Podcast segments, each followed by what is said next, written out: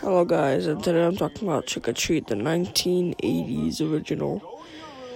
Um, I haven't seen the 2007 remake, but I want to see it really bad.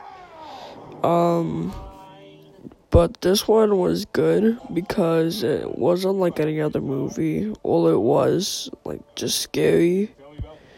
But other than what it like where the monster uh villain monster slash villain came from you wouldn't expect it to be a song that's played backwards.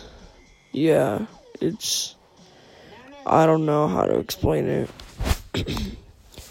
but someone gets the last record of this uh, artist that dies and plays it backwards and summons him.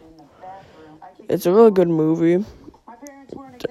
Definitely would add it to uh, the list of 13 top movies that to watch before Halloween. But we already made the whole list, so we can't really add anything. Um, but if you are expecting that, that's coming out uh, later today. So yeah, uh, you should watch Trick or Treat. It's good, and yeah, I'll hope to see you guys later tomorrow with my special guest and see you then. Goodbye.